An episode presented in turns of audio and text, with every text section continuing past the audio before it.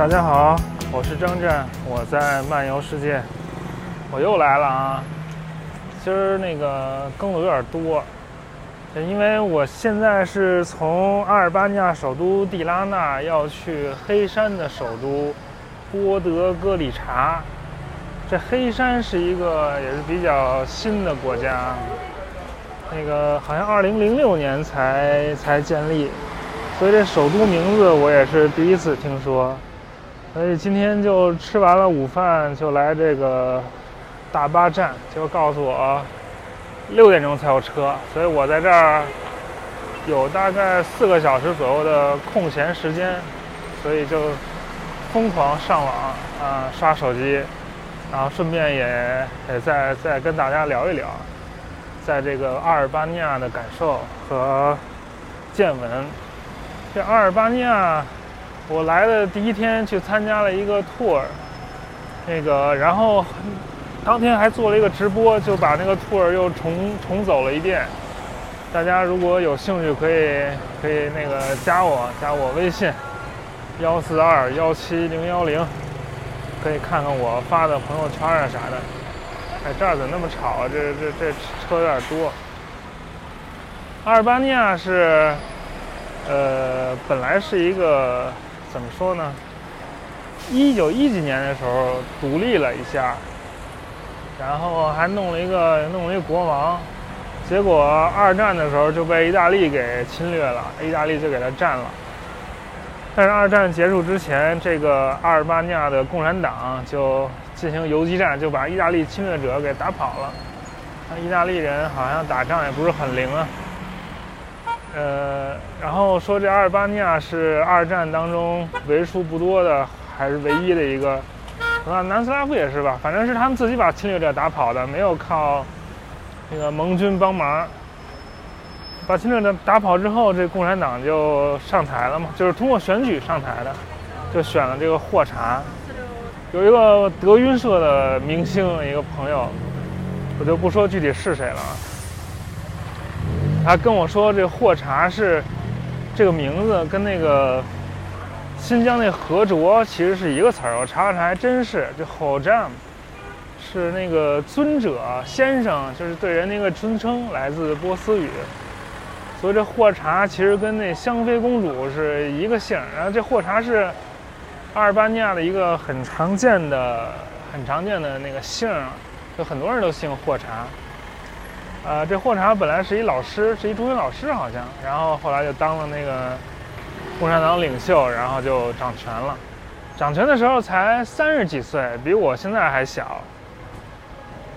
掌权之后就禁止其他党，然后就开始独裁。然后他一开始是要跟那个南斯拉夫在一块儿嘛，后来铁托想让那个阿尔巴尼亚并入南斯拉夫。然后这霍查说：“谁是？我还听你的？那不可能啊！”所以就跟南斯拉夫就拜拜了。南斯拉夫拜拜，其实这是埋下一个伏笔啊！就之后什么科索沃呀，什么那个塞族、什么克族那些战争什么的，就就他就没没他什么事儿了。然后他离开南斯拉夫之后，就跟苏联好，然后苏联还援助他好多东西，在那建什么军事基地之类的。后来那个斯大林去世了。赫鲁晓夫上台，然后他就说那个苏联变修了，嗯，所以要跟就就跟苏联决裂。然后决裂之后，他就害怕那个苏联跟他要钱，因为他不是弄了好多武器嘛，说都是都是借给他的嘛，就是没没还钱，他就觉得苏联要侵略他这货茬，然后就特害怕，在全国修地堡，说修了十万个以上的地堡。哎，我记得咱国家好像说三年自然灾害是因为跟苏联决裂了，苏联都撤走专家了，然后要中国还钱，然后中国就勒紧裤腰带，各种什么卖大虾什么的创创汇还钱。那人阿尔巴尼亚怎么就就能不还钱呢？我也就是不不还钱，用那钱造地堡，我也不知道为什么，反正就就造了地堡，然后人家苏联也没侵略他。但是等于他跟美国肯定是不行了，跟南斯拉夫也不行了，跟苏联也不行了，所以就只剩一个国家能跟他好，就是中国。中国当时也是跟美国、苏联都同时不好了嘛。然后中国还创造一个一个名词儿叫“第三世界”。这为什么创造第三世界？我感觉就是，反正把比自己强的全都排除在外，然后剩下的就自己就是老大了，就然后第三世界老大嘛。然后阿尔巴尼亚就跟中国好，然后中国就也很开心啊，在那个国际上还有人愿意支持他，然后就在六七十年代就给阿尔巴尼亚好多援助，说阿尔巴尼亚这边很多地方通电都是靠中国的援助才通上电的，然后为了报答中国人，阿尔巴尼亚就把自己的电影都输出到中国，所以那个老一辈人小的时候看过阿尔巴尼亚的电影，说很多人。就是对对外国人的认识就是阿尔巴尼亚人，这个还挺有趣的。阿尔巴尼亚人长得怎么说呢？反正我看就是东欧人，也没什么特别的区别。呃，意大利人都长都长差不多嘛，希腊人什么的，从长相上分不出来。但阿尔巴尼亚语挺有意思，阿尔巴尼亚语是印欧语系独立的一支，跟那个希腊语啊。拉丁语、希腊语、呃亚美尼亚语什么呢？俄语都是都是一支，它是自己独立的一支，它它没有亲戚，它那个就都是就只有爷爷，就是原始印欧语，所以也挺挺有趣的。我按说应该学点阿尔巴尼亚语，但我一个字儿也不会，就会一个是和否，连谢谢都不会说。但是说这是和否还是导游教的，我也没没真的用上用上过，因为一般人都会点英语。也不需要。然后，然后那个说那个一九七二年尼克松访华，然后阿尔巴尼亚就觉得中国也变修了，所以跟中国也不好。等那个毛主席去世，中国改革开放，阿尔巴尼亚就更跟中国不好。所以到后来六七十年代之后，阿尔巴尼亚就完全孤立了。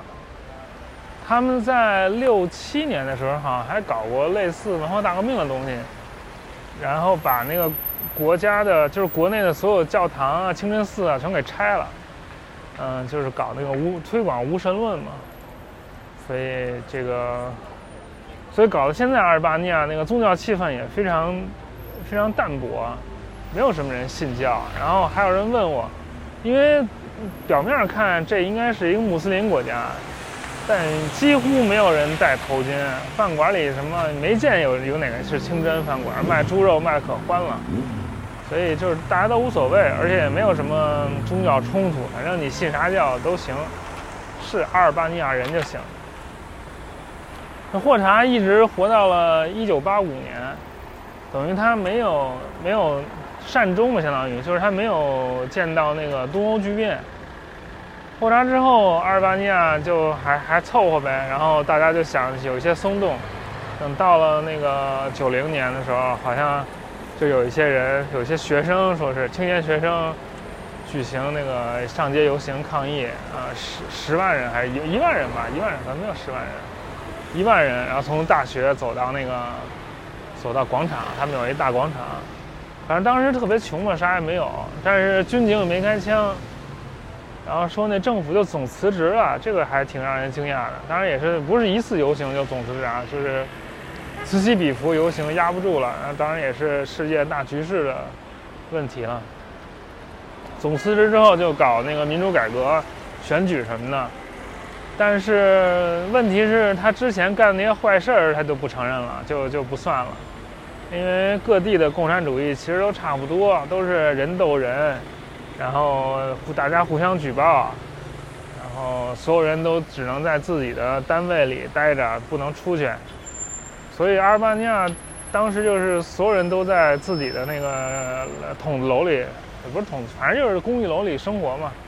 各地都一样，东德也这样。东德不有那个斯塔西嘛，也是每个人都有一大堆那个档案什么的。所以这不是某个国家的问题，这就是。这种嗯，这种主义，它表面上看着挺好，但最后实施的时候都会出现一些问题，这些问题都是有共性的，就这样。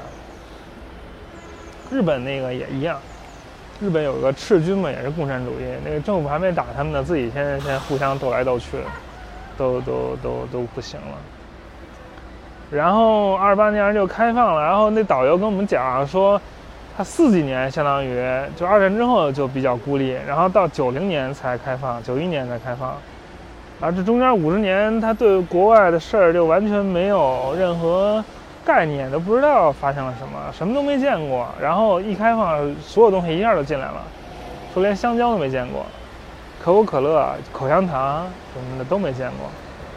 然后就说大家有很多要学的，连那个吃香蕉怎么吃都要学。嗯，但是阿尔巴尼亚的这个一个好处就是它，它虽然经历了这个共产主义四十年，但它之后就它躲过了那个就是巴尔干那个波黑战争，所以在那个战争的时候它没啥事儿，科索沃战争的时候它也没啥事儿。科索沃是讲阿尔巴尼亚语的，所以当年那个。塞尔维亚人欺负科索沃的时候，阿尔巴尼亚还是，嗯，起到起到一些怎么说，支持的角色吧，支持的作用。但在阿尔巴尼亚那军队也不灵。但阿尔巴尼亚它离那个意大利很近，它就隔海相望嘛。这蒂拉纳其实就是往往西三十公里就是海边了，海边有个城市杜拉斯，上回不讲了吗？所以这儿的人说，小的时候都是看那个意大利动画片长大的，现在长大了就看动画片看得多，就学会了意大利语。然后说这儿的第一大产业是给那个意大利当客服，就是接电话。第二大产业是农业啊啥的，旅游业是第四。所以这儿跟那个意大利关系很近，还挺有意思的。嗯，在这个。阿尔巴尼亚感觉就是，反正刚一来感觉不如科索沃，城市破了吧唧的，但不知道为什么科索沃人还这么向往这个阿尔巴尼亚。嗯，但是我也不懂车，我也看不懂，然后看到的人都说那个这儿的车特好，好像这帮人喜欢喜欢奔驰，所以街上奔驰特多。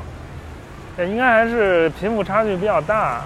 所以有的人应该能够有车吧，呃，人口大概三百万不到，两百八十万左右，呃，现在也是虽然是民主体制，但是有腐败啊什么的一大堆问题，而且过度集中在首都迪拉纳，好像迪拉纳就有一百万人，所以三分之一都在首都，差不多就是这么个情况。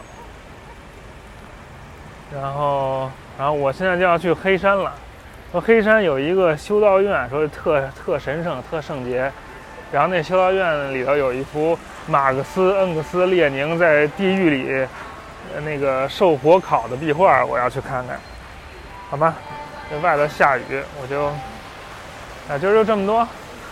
这说了一堆阿尔巴尼亚的往事，反正阿尔巴尼亚市内还有好多那个，还有两个地堡博物馆，都是展示共产主义历史的，我都没去。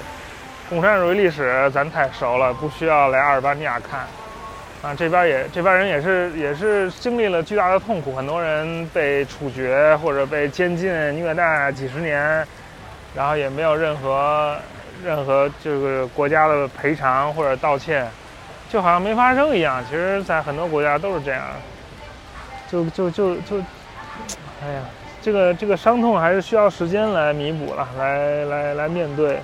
来反思，所以这么快可能也不行。总之，总之就是还凑合。我现在在一咖啡馆，这咖啡馆挺便宜，呃，喝了两杯咖啡才收我一百六，呃，列克，一百列克是八毛欧元嘛，一百六是多多多少钱？一块九不到两欧元，还是挺便宜的。反正坐多长时间都行。然后一进来，这两边就这咖啡馆两边就有女的在那抽烟，这室内也可以抽烟。我这叫一个生气，室内怎么能抽烟呢？他妈的，老子也抽，所以我就买了包烟，然后抽了半天。嗯，我都好久不抽烟了，还还挺爽的。嗯，差不多就这样，一会儿坐车去黑山了。明天去黑山给大家在前线报道，拜拜。